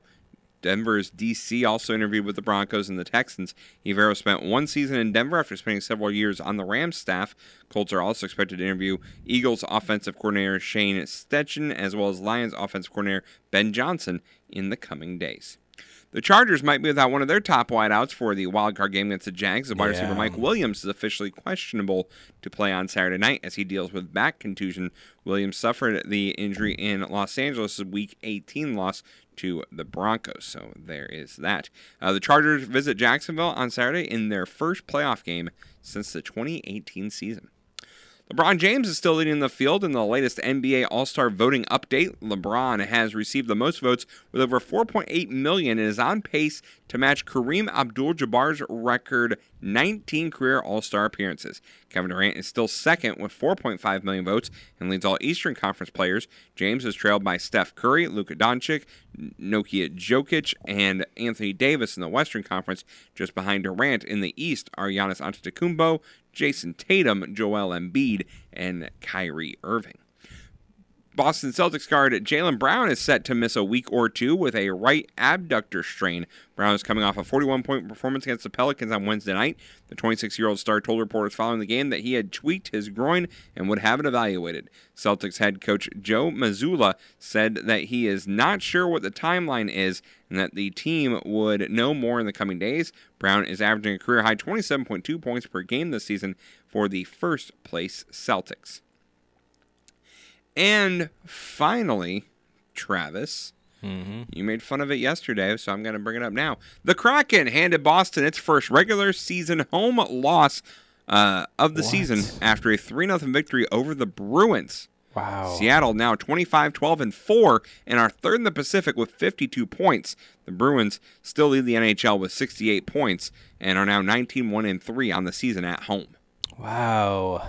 Kraken. Boom, my Kraken. Look at him go. Now I'm I'm conflicted because tomorrow night they take on the Blackhawks. So I'm like, ah, who, who am I rooting for? The good team, the Kraken. I was going to say. The good team. Have Blackhawks uh, another loss, and you could uh, be on the track for Bedard. How how, how the world has shifted, Travis. The Kraken 25 12 and 4. Yeah, it's been quite the pleasant surprise, Yes. quite the turnaround from last yes, season. Yes, they may not have been the Vegas Knights, but they're starting to do okay this season. Yeah, they're doing good. No uh, sophomore slump. no, uh, not not at all. Uh, speaking of the Cardinals caravan uh, coming up, I uh, wanted to mention a couple of things from MLB as we kind of let off the show with the automatic strike zone mm-hmm. coming up in AAA uh, ballparks. Uh, Cardinals had a nostalgia run this past season. Well, nostalgia for Andrew McCutchen. He's coming back to Pittsburgh. Yes. That's right, and he's close to some uh, milestones with hits and home runs and uh, some other ones as well. So uh, McCutchen coming back to the Pirates for a season that you'd have to think winding down his yes, career there. Absolutely. I'm glad he's going back to Pittsburgh. Yeah. And to end it where it started. Sure. Uh, update on that Mike Williams injury. He's going to be out two to three weeks with a fracture in his back. Hmm. Man. So he will not play. Will not play. Hmm. Also, I saw that Kyle Korver has re signed with the Hawks to be assistant GM. I did see that. Hey, Kyle Korver, man, he knew how to shoot that three. Hmm. Why not have him be your assistant GM? Hmm. Um. He was the franchise's director of player affairs and development. Hmm. Kyle Korver. It's like he went right off the court, right into the front office. Kind of. It does kind of seem that way. Like, did, did he even like clean out his locker? Does he just still keep a locker in the uh, in the locker room. Oh he's, yeah, he's got a locker. He keeps there. a locker there. Yeah. Shoot or shoot. He yep. he just goes out and just shoots threes. Absolutely. There whenever he wants. So, uh, speaking of uh, the NBA uh, from last night, the uh, Thunder they beat the uh, 76ers pretty good, 133 to 114. Uh, Gil uh, Alexander had uh, 37 uh, points last night. Uh, the Celtics beat the Nets 109 to 298. Uh, the Bucks lost to the Heat, and the Heat won 108 to 102. there. Uh, Raptors 124 to 114 over the uh, Hornets. Uh, Siakam had 35 points for Toronto in a double overtime. It was the Mavs getting the win over the Lakers 119 to 115. Luka triple double again, 35 points, 14 rebounds, 13 assists. And LeBron had a double double, one assist shy of a triple double himself, 24 points, 16 boards for LeBron, and only nine assists. Glad we picked that game up. Yeah, I know. It was a great game there. Double OT, just mm-hmm. what you want. Um, and then the Cavs beat the Trailblazers 119 to 113 last night, spoiling a Dame 50 point performance for a Dame, but he did it in a loss. So, yep, 50 points, but not good enough to get the win. Um, let's see what's happening uh, tonight. Uh, Pelicans and back in action against Detroit. Hawks and Indiana take on the Pacers. Knicks and Wizards.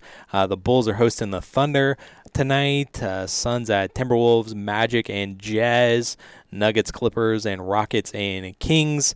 Uh, that Nuggets Clippers game is going to be on ESPN, and the game that's on at 6:30 on ESPN. I didn't even know this until uh, yesterday uh, that I saw them setting up for this.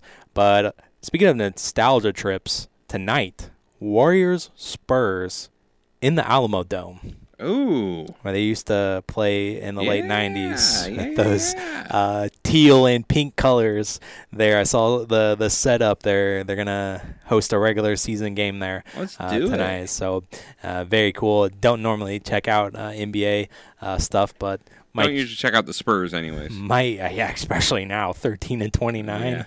Goodness. Uh, but a uh, little trip down uh, nostalgia lane in the Alamodome uh, tonight. Very cool. I mean, uh, there. Unless Tim Duncan's suiting up, I don't give the Spurs much of a chance. So. yeah, no, or or David Robertson either. Manu Ginobili, Tony Parker. Tony Parker. Unless they're coming out and, and trying to play, I don't expect much Vinny the Spurs Del Negro. Yeah, Avery oh, Johnson. Vinny Del Negro. Oh, Travis, you're hitting my sweet spot for basketball. We need to yes. keep moving along here. yes, indeed. Uh, who can forget Bruce Bowen either? Don't know how much he played there in the Alamodome. wasn't Robert Horry on some of those Spurs team too? Yeah, he was, but Big I, shot I, Bob? I don't think it was in the Alamo. No, Dome, not in the Alamo. Dome. So, Uh, But hey, anytime we can bring up Big Shot Bob. yeah, I know. He was so clutch. Uh, coming up at noon uh, tomorrow, uh, like Eric mentioned, the Bucks and Heat uh, over there on a 98.9. Uh, then you have the Celtics, Hornets, uh, Grizzlies in Indiana take on the Pacers. Uh, Cavs, T Wolves, Hawks, Raptors, 76ers, Jazz, Mavs, Blazers. On Sunday, what do we got here? Uh, any intriguing ones out there? Warriors coming to Chicago, take on the Bulls. That's a loss. Uh, Nets and the Thunder. Uh, let's see here. Um, 76ers, Lakers. Hmm. That's about it with the intriguing matchups. Uh, let's move on to uh, the NHL. Like Eric mentioned, the Kraken getting the win over uh, Boston, uh, shutting them out. Even uh, the Jets over the Sabres, uh, four to uh, two. Hellebuyck, 39 saves for the Jets. Connor with a goal as well. Hurricanes put up a six spot on the Blue Jackets, uh, six to two. Uh, the Red Wings over the Maple Leafs, uh, four to one. Uh, Husso was a good between the pipes for the Red Wings, 32 saves for him. That would have been nice uh, to hang on to him, but it's neither here nor there. Uh, Canadiens uh, four to three over the uh, Predators. Uh, Caulfield with another two-goal performance uh, there for him. Uh, the Lightning five to four over the uh, Canucks. Uh, the Wild three to one over the Islanders beat him the other night, but couldn't beat him uh, last night. As uh, Eric mentioned in the Sports Center hit, Flames Mhm. over the Blues, four to one uh, last night at Enterprise. The Blackhawks got the win over the Avalanche, uh, three to two. Uh, Senators over the Coyotes, five to three. Golden Knights again uh, won against the Panthers four to two, and the game of the night, the ending of the night was in New York as the Rangers win this one in overtime. They tied it up in regulation with point two seconds left, literally at the buzzer. Doesn't get any closer than that, and uh, then they win it in overtime, uh, two to one over the Stars, in uh, Mm. quite the dandy of a finish for a regular season game. Yes, absolutely. Right at the buzzer. Do not see that every night. No. In uh, the NHL. So that was uh, something cool that happened uh, last night. Uh, games going on uh, this evening at the Jets against the Penguins, uh, Devils, and the Ducks, and Edmonton against uh, San Jose. There, the only three games on tonight. Uh, tomorrow, you got the Flames against the uh, Stars. Maybe the Flames are finally starting to get it to, together now. 20 and 14 with the win uh, last night. Maple Leafs at the uh, Bruins. Uh, that's a good one. Penguins and Hurricanes is a good one as well. Senators, Avalanche, Blue Jackets, Red Wings, Canucks, Panthers, Canadiens, Islanders, Capitals hosting the Flyers, Kraken, Blackhawks, Coyotes, Wild, uh, Sabres, and Predators. That's quite the mascot matchup. Yes. Man. Uh, the Lightning are in uh, St. Louis to take on the uh, Blues. Uh, Edmonton in uh, Vegas to take on the Knights, and the Devils against the Kings. Loaded Saturday. Yeah. For you in hockey. A lot of awesome matchups out there. Same. It's on Super Wild Card Weekend. Uh, kind of gets know overshadowed. yeah. uh, on Sunday, Carolina back in action. Uh, Rangers are in action as well. Uh, Jets are in action as well there on Sunday. But again, no one really No cares one will- about will be, NBA, yeah. NHL on Sunday. It's all about the NFL. It's all about Super Wild Card a weekend, doubleheader on Saturday, triple header on Sunday, and the Monday night game on Monday, of course. Yes. Um. All right. So I think that would uh, transition well. Is this the second year, Travis, that we're doing the whole? Yes. I, I couldn't remember how many years we've been doing the whole super wild card thing. Yes, I, I believe this second year. I don't know what I don't remember what we did during COVID. No one does. Try to put that past us. Yes. Try to put that in the back of our minds. Behind us. Yeah. Put your behind in your past, or whatever they said in Lion King. Whatever. Hakuna Matata. Hakuna Matata indeed. and uh, let's move on. This transitions well to Yes. pick 'em. Yes.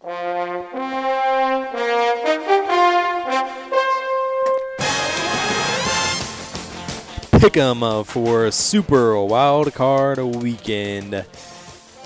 Where do we stand going into Super Wild Card Weekend, Eric? You lead by four, Travis. 112 to 108. And we have uh, six games to pick. Six games. Decided not to throw in the Illinois game tonight. Thought about it. Went back and forth on it, but decided not to throw that in there. Nor the NBA game tomorrow. So we, we we'll just stick with football for this weekend. Okay. So we'll start off Seahawks at the 49ers. I have 49ers minus 10. Ooh. Travis, who you got? 49ers uh, minus. There's quite a bit of spreads Mhm. on this one, so uh, I think uh, I'm going to go with the 49ers here. 49ers, minus 10. 49ers. Minus 10. I'm going to go with the Seahawks because everyone's doubted Geno Smith all season long. I don't think they win, but I think they keep it within 10. That's fair. Chargers at Jags. Chargers minus one and a half. Travis, who you got? hmm Everyone I feel like is on the Jaguars, rightfully so. Uh-huh. Right uh, on the Duval train. So that's why I'm going to go the opposite way here. I'm going to go uh, the uh, Chargers. You're going Chargers. Yes. I'm going with Jacksonville because I like the owner and I'm looking for a job. All right. Well, I like the owner as as well and the family, but uh, I'm going to go with the, All the. Chargers here. Maybe reverse psychology as well. Dolphins at Bills. Bills minus 13 and a half. Travis, who you got? Uh, this one's easy. Yeah. Uh, Buffalo minus 13 and a yeah. half. I'm going to end my streak of going against you. I'm going to go with Buffalo as well. If it's anything other than that, I will be shocked. Even though 13 and a half is big, I think it's pretty easily covered. Yeah. Giants at Vikings. Vikings minus three, Travis.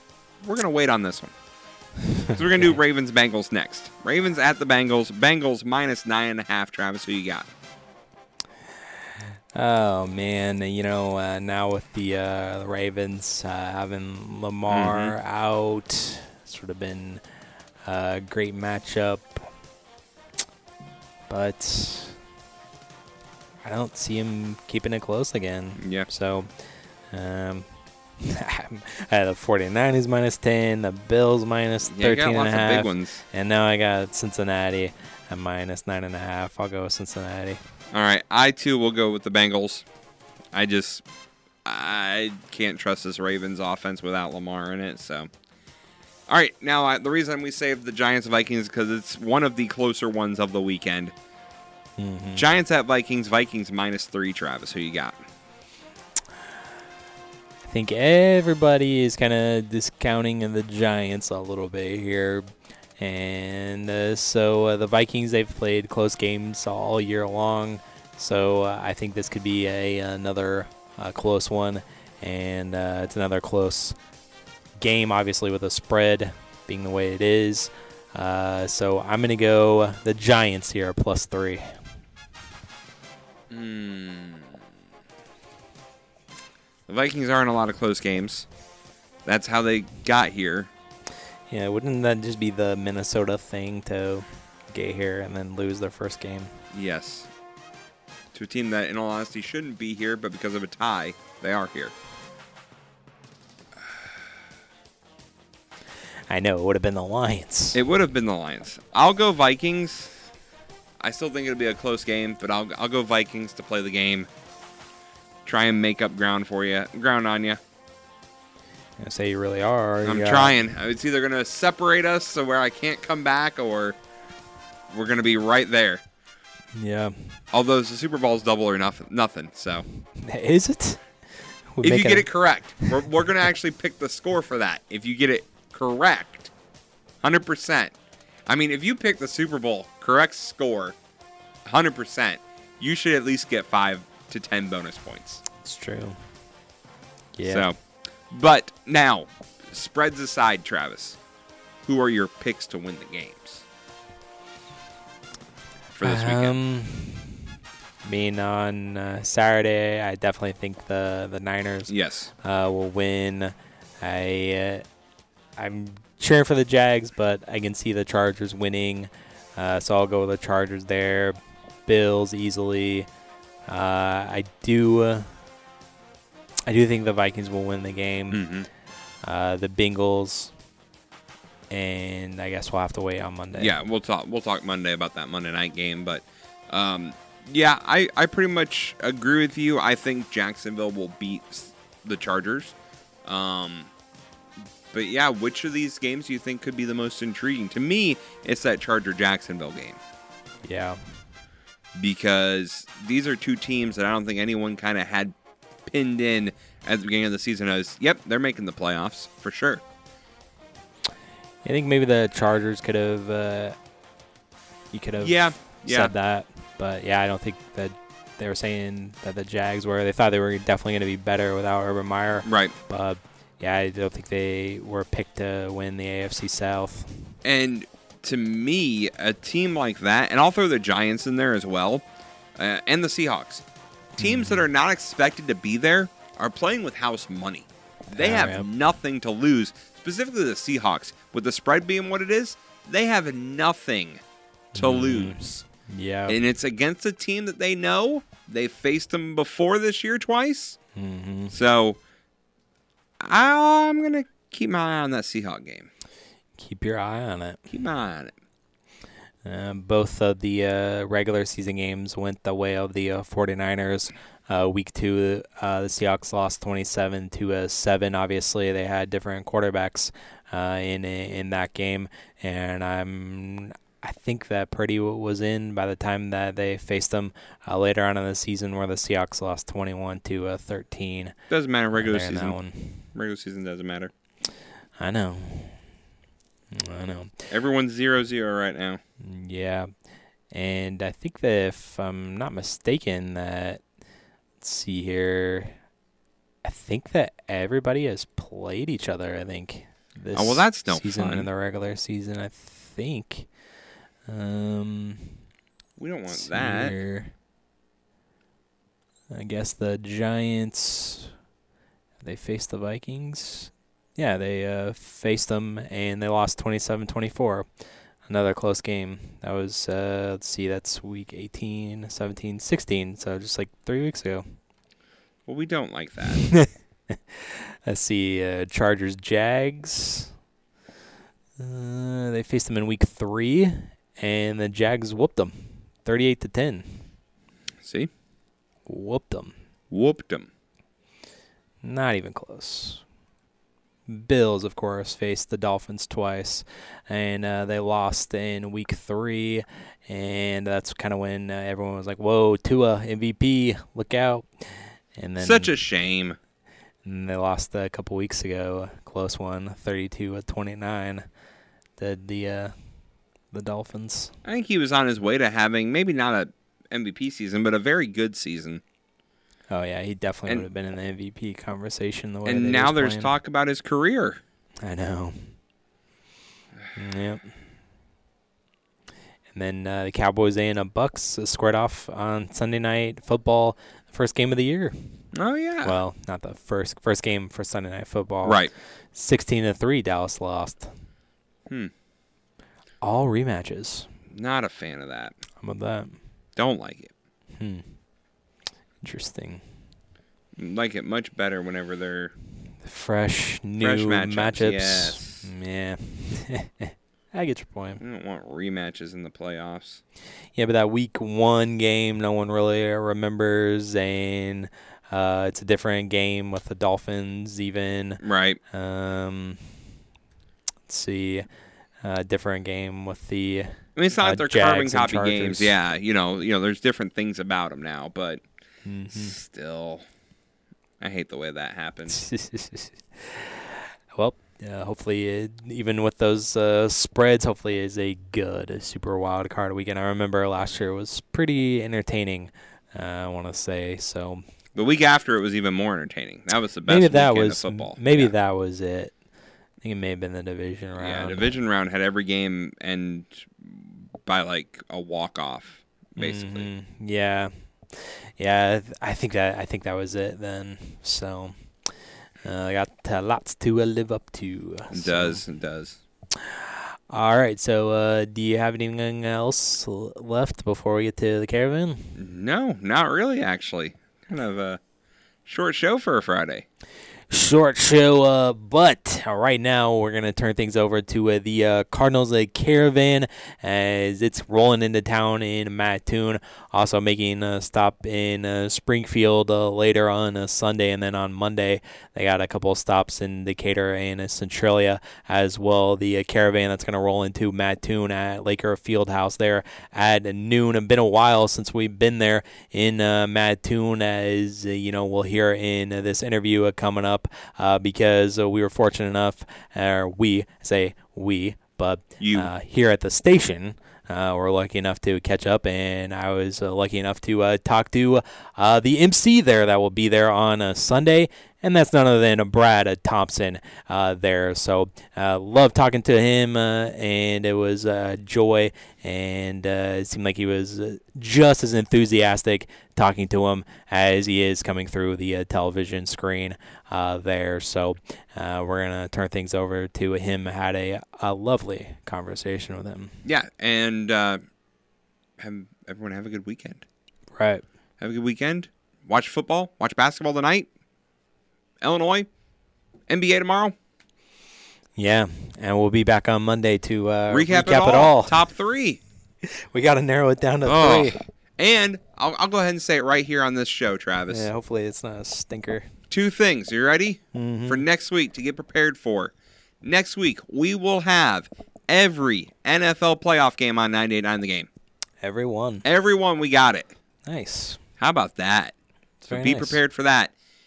And next Friday, we're doing another fantasy draft. No man, another Get snake ready. draft. And it's sports related, actually, Sports related. As say. opposed to the last one, which was, you know, about holiday traditions, which was still entertaining. I loved that. Yeah, yeah, definitely enjoyed that uh, for sure.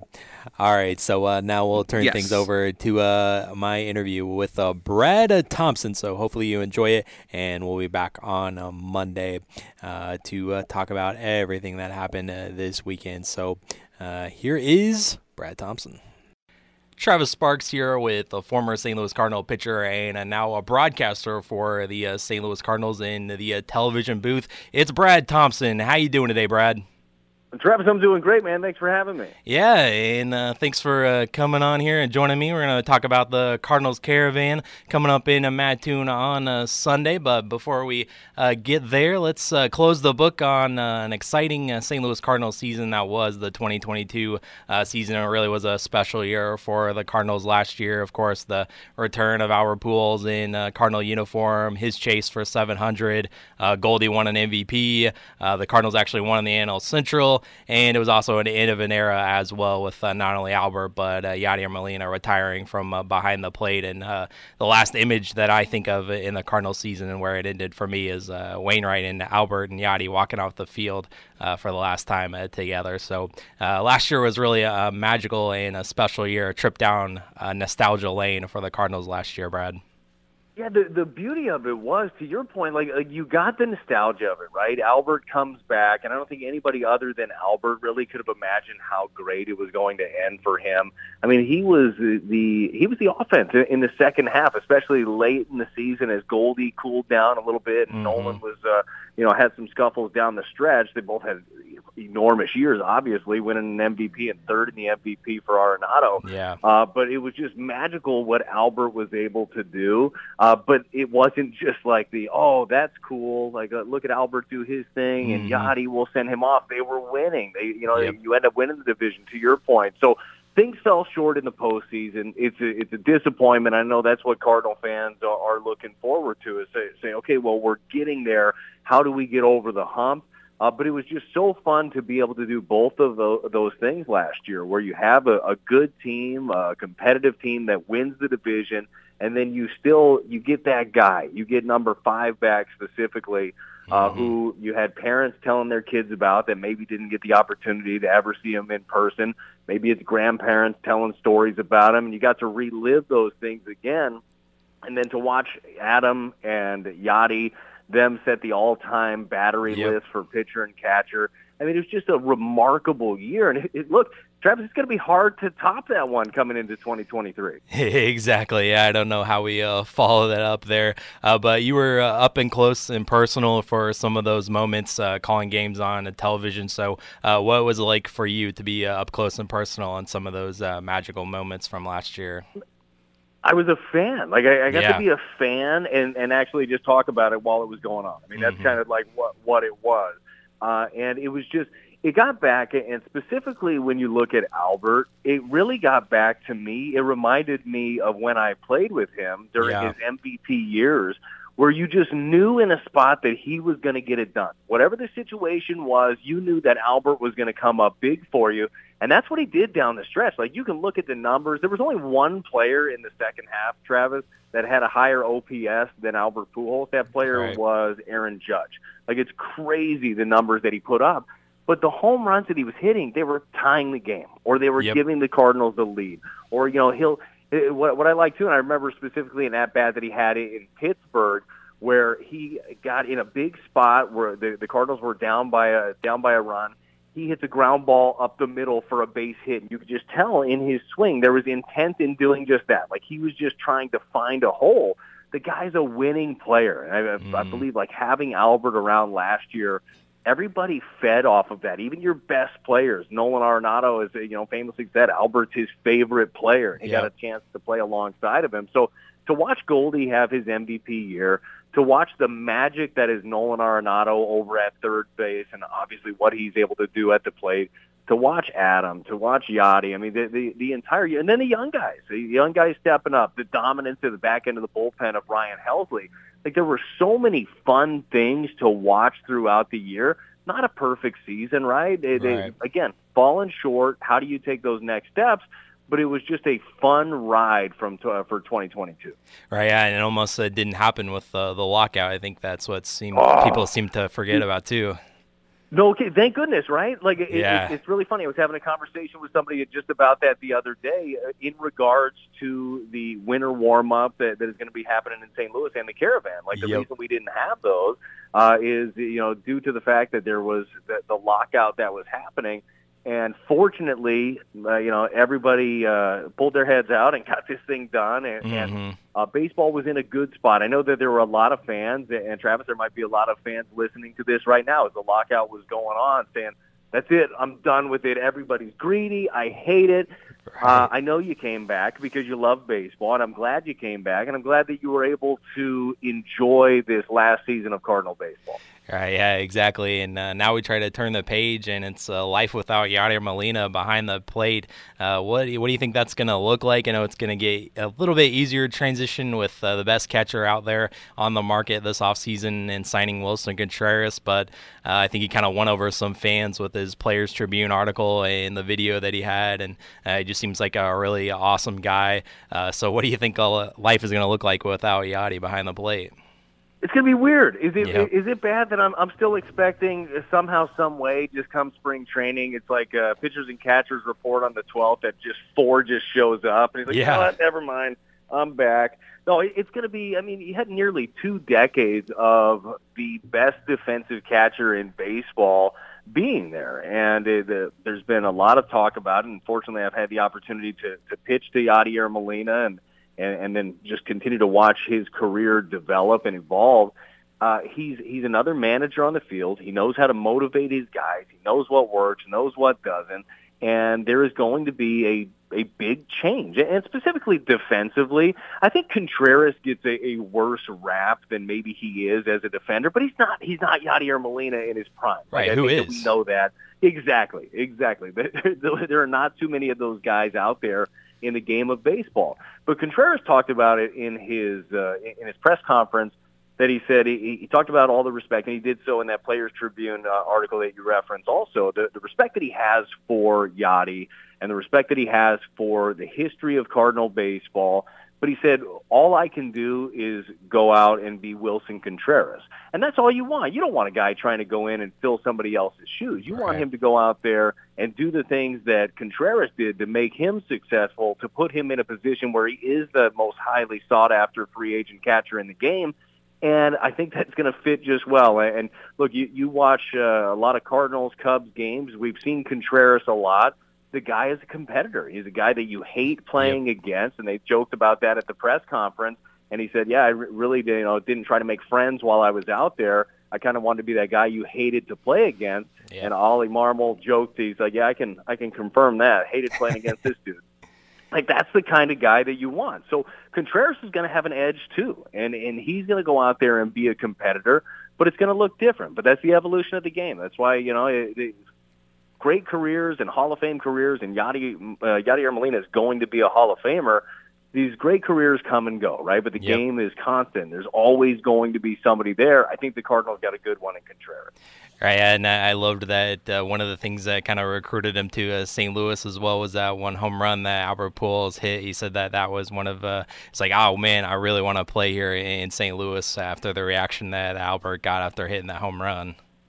Travis, think about how how disgusting that might make a, a Cubs fan feel. Oh, I, I bring it up quite often to Cubs fans that I know. As Contreras is, is sitting there playing for the Cubs against the Cardinals, he said he pictured himself in a yeah. Cardinals uniform doing that. I mean, uh, that is uh, that's a gut wrencher for a Cubs fan. Although the Cubs got better this off season as well, so I, I think that they're going to be fine. But it's just it just tells you, man, the reverence around the game of baseball that players do have for St. Louis, for the fan base, and and just the the overall vibe that is around the club. There's something special to be putting on that uniform with the birds on the bat, and I'm excited that Willson Contreras is going to get a chance to feel that. Right, yeah, and uh, you know the Cardinals did make that big move, but that's all that they pretty much did in the offseason. And there's some other uh, needs that that needs to be addressed before spring training and whatnot. I know the fans seem to clamor about it. We we seem to forget that this organization does make big moves. We did go out and get Arenado and Goldschmidt and whatnot. But us fans, we always want more, more, more, more. You know, especially with the shortstop market that's been talked about for a couple of years now. All the shortstops that are available this offseason and a starting pitching as well as another need. I was just wondering, like, as a former player yourself, do the the players hear all the outside noise of the fan base clamoring for for this organization to make big moves and big splash moves like that and go get big players like that? You know what? I, I think that you hear a little bit of it, and as much as you might try to shelter yourself from different things, you always have family, you always have friends that kind of tell you what is going on. And the world is a lot different now with all of the social media yeah. uh, than it was even you know uh, you know when, when I played. Uh, just a, a different beast, you know, that the media can be and the fans having access to you. But at the end of the day, like the Cardinals, like these guys know how talented this team is and how good they can be. I mean, you win 93 games, you feel pretty good about yourself. Uh, schedule changes a little bit this year, so you're not going to yep. be facing your division foes 19 times. You'll face them 13 times, so that changes things, right? The Cubs were bad last year. The Pirates were bad. The Reds were bad. Uh, so you don't see them as much. You know, in fairness, you're going to see uh, bad teams in other divisions a little bit more. Uh, but no, you, you know the clamoring and you hear it. And I think that an interesting one you brought up the shortstop position is a guy like Tommy Edman. man. Tommy, I'm sure, hears a little bit of the noise of everybody in Cardinal Nation wanting to go out there and get another shortstop.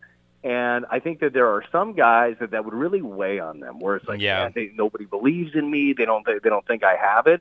And then there are other guys that can take that for what it's worth, stow it away, and maybe use it as motivation. I think that Tommy Edman's one of the more mentally tough players uh, that I've had a chance to be around in recent years. He just like gets it. He's a hard worker.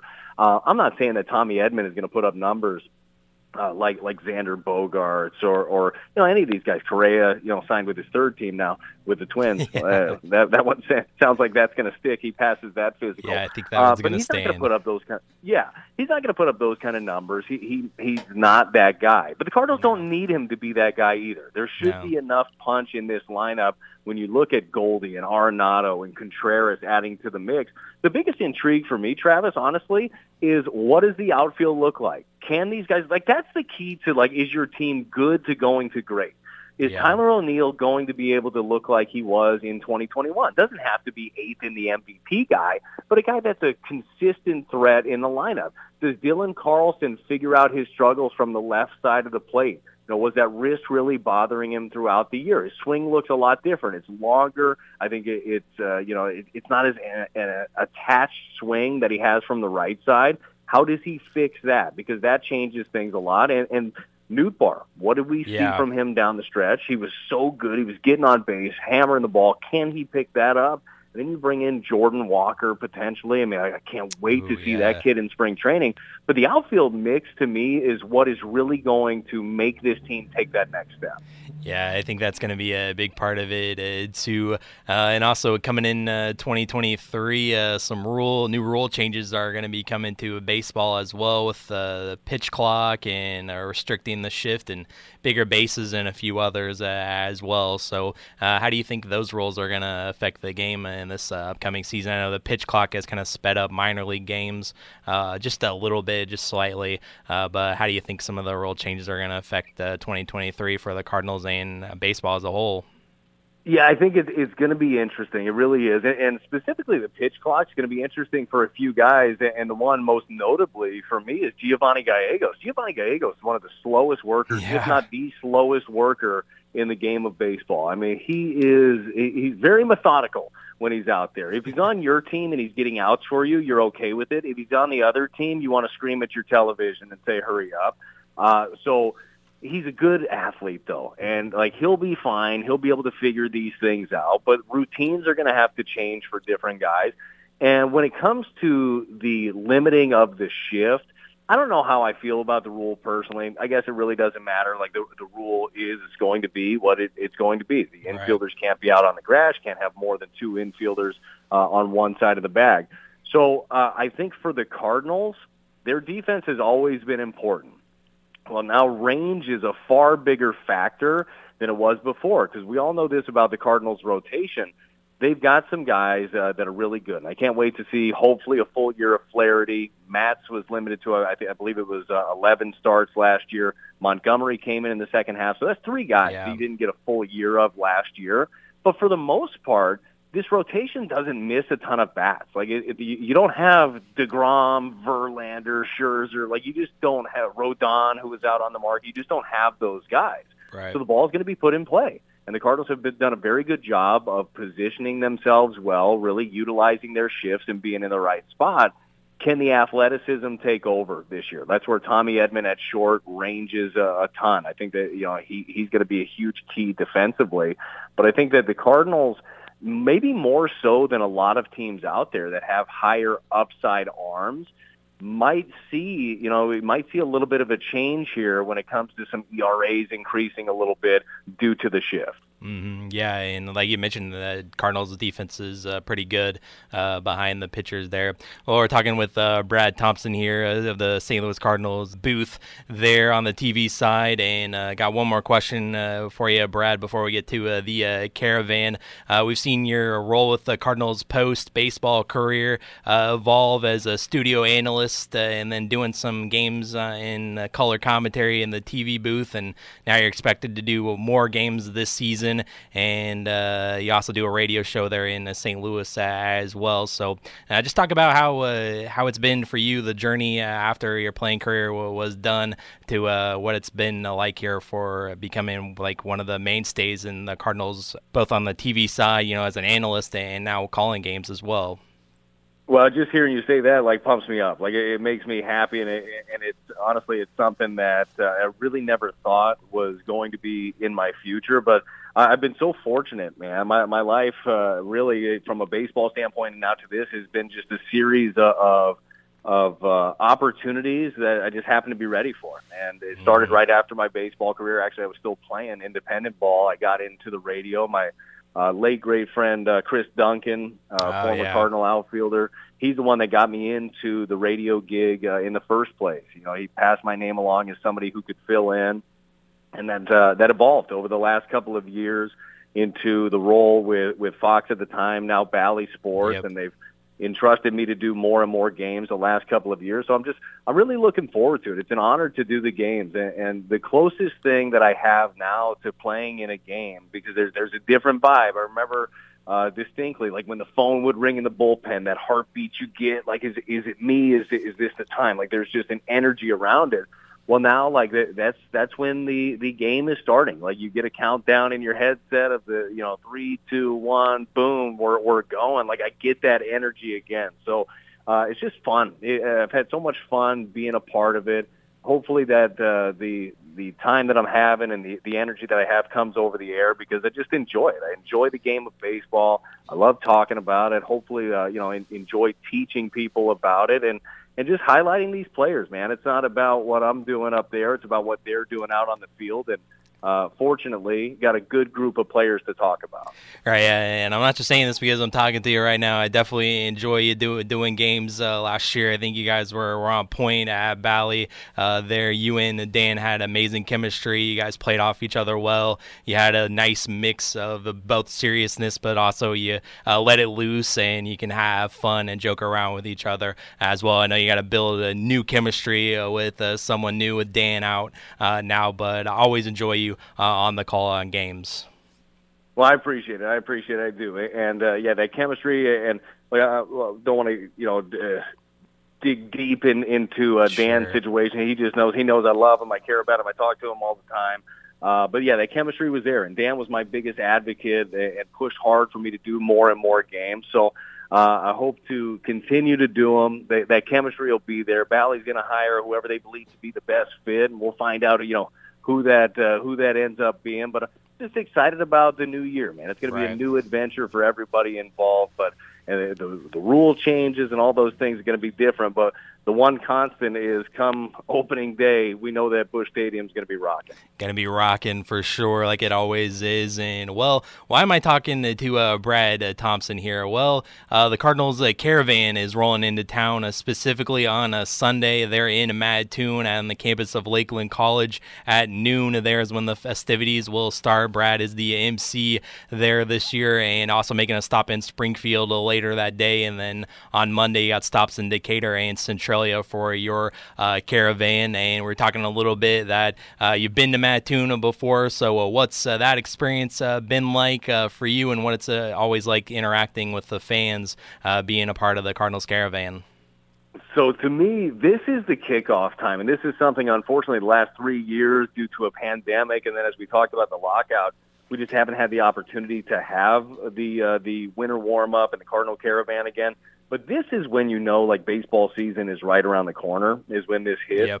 and it, it's it's uh, always, and hopefully not this weekend, right? Hopefully this weekend it ends up being beautiful. But it seems to be like the caravan is always around like the worst weather of the year. Yeah, someone And else mentioned that too. Yeah, man, and and fans continue to show up in droves, and it just tells you like how much they love. Be very easy just to stay home and just wait for the the Cardinals to, to be on TV or wait for your trip into St. Louis to go to Busch Stadium. But people want to be a part of it and be around the fans or be around the players and, and the alumni and the energy that is around it. And I can tell you this as a, a former player going on caravans and as a, as an alumni, we love it. Like it, Yep. it is really fun to see, and especially for guys who haven't had the opportunity to do this before, it's so fun to see that as far as you travel, there are Cardinal fans everywhere that want to show uh, show up and, and really be a part of it. I think for anybody that's listening now too that have, has never been to a caravan, it's a really laid back atmosphere, great opportunity for kids to, you know, get Yep. autographs, get pictures with the guys. But it's fun. I, my favorite part is the Q&A portion, especially Yep. the, you know, the Q&A from kids in the in the stands, uh, kids in the in the audience that get a chance to ask questions. So the caravan that I'm on, Andrew Knizner is going to be there, uh, Alec Burleson, Jake Walsh, who you're talking about swing and miss, he's got a lot of it out of the bullpen, and JoJo Romero, who the Cardinals picked up uh, in their deal with the Phillies. So uh, I think that there's a lot of interesting characters that are going to be on this one. It's just a fun time and a great atmosphere. Right, and I feel like uh, Knizner and Burleson there are kind of outnumbered with the relief pitchers that are on this caravan coming to Mattoon. Like, relievers do all the work. Like, let's be honest. I guess so. Like uh, the phone rings. Yeah, the phone rings. They say we'll be there. Whether it's a caravan or, or in the ball game in the you know second, third inning, doesn't matter. Those guys are all ready. But yeah, those are two guys too where their roles are going to be interesting, right? Uh. Like Burleson, all he's done in the minor leagues is hit, and he only had what forty something uh, uh, at bats at the big league level this past year. Crazy to believe you know what you have in him. I think that this is going to be one of those camps where if you hit, you're going to get an opportunity. and that dude can hit. So I'm interested to see how he's approached this off season, what he looks like going forward. And for Knizner, we all know they went out and signed Contreras. He's going to be the backup to Contreras, but Contreras is going to DH a bit too, you would Yep. assume. So there's going to be a lot of opportunity for Andrew Knizner there to continue to show what kind of value he can bring. So a lot of different intrigue for everybody on this uh, this caravan. Right, yeah, and uh, one thing also I wanted to uh, point out, uh, the one in Mattoon, uh, that you know Alec Burleson and Jake Walsh may not be household names, but there are some uh, names that that come here to Mattoon that end up being household names, uh, including one uh, David Freese. You might might have heard of him. He did something uh, special, I think. Uh, and then a couple years ago, I think the last time I was here in Mattoon, Ryan Helsley uh, was here, and that's kind of before he was uh, kind of became the the closer and whatnot. So you know, even though they may not be household names yet, they, they could become one. So you could say that, hey, hey, I met Alec Burleson before he became a big time star, or hey, I, I met Jake Walsh before uh, he became a real big time reliever for the Cardinals, and that's kind of cool to say. No, it's a great point, right? Yeah, I knew him when, and, and Yep. when, you you just never know. That's kind of the thing. You never know who is going to make it, who's going to uh, find that next level, or, or who's going to be the guy that uh, you know pops on the scene. Look, Lars Nootbaar. I don't remember talking about him too much last offseason. Yep, and all of a sudden he finds himself uh, in the thick of things all year. So you never know. You show up, you, you, have fun, enjoy it, and all of a sudden, I mean, spring training is going to be here before we know it, and so is opening day. So I'm just really looking forward to it. Right, yeah, and also you can uh, say that you met Brad Thompson as well, and I think that's pretty cool as well. Yeah, you can. You're going to have to explain to your friends who that is, and, well, but it's fine. Yeah, you can do that. Uh, no, no, no. And also uh, the alumni that are going to be uh, joining out on the caravan too is uh, Al Hrabosky, of course, the Mad Hungarian, and uh, John Costello uh, as well played a couple of seasons for the Cardinals as well as alumni. So uh, got a, a nice little group here with you on the caravan this year. Travis, I'm going to have to watch those guys too. All right, you, you know all about Al Hrabosky. Yep, way, I know. he's the he's the mad Hungarian. Okay, that's an act. He's a huge teddy bear. He's giving out free hugs. Okay, so if anybody wants a hug, uh, Al will be there for you. He, he's very cuddly. And John Costello, the only worries I ever have with John Costello is uh, when I got to take the microphone away from him. He will take over the entire show, and he might just do a stand-up routine. He's freaking hilarious. So it, it's going to be a fun crew. Ah, I didn't. Uh, I didn't realize that. So, uh, grab your tickets for the Cardinals Caravan coming to Mattoon at noon on uh, Sunday, and uh, it'll be a, a good time. And come out with the kiddos as well, and meet some of these guys and interact with these guys and ask them questions as well there at the Lakeland Fieldhouse. Well, uh, I'm gonna let you go here, Brad, and it's been an absolute joy uh, talking to you this morning. And I guess we'll see you on Sunday, and see you before too long here, before the the season officially begins. So, uh, thanks for joining me here today, Brad. Travis, I appreciate you having me, man. I can't wait. It's going to be a fun weekend.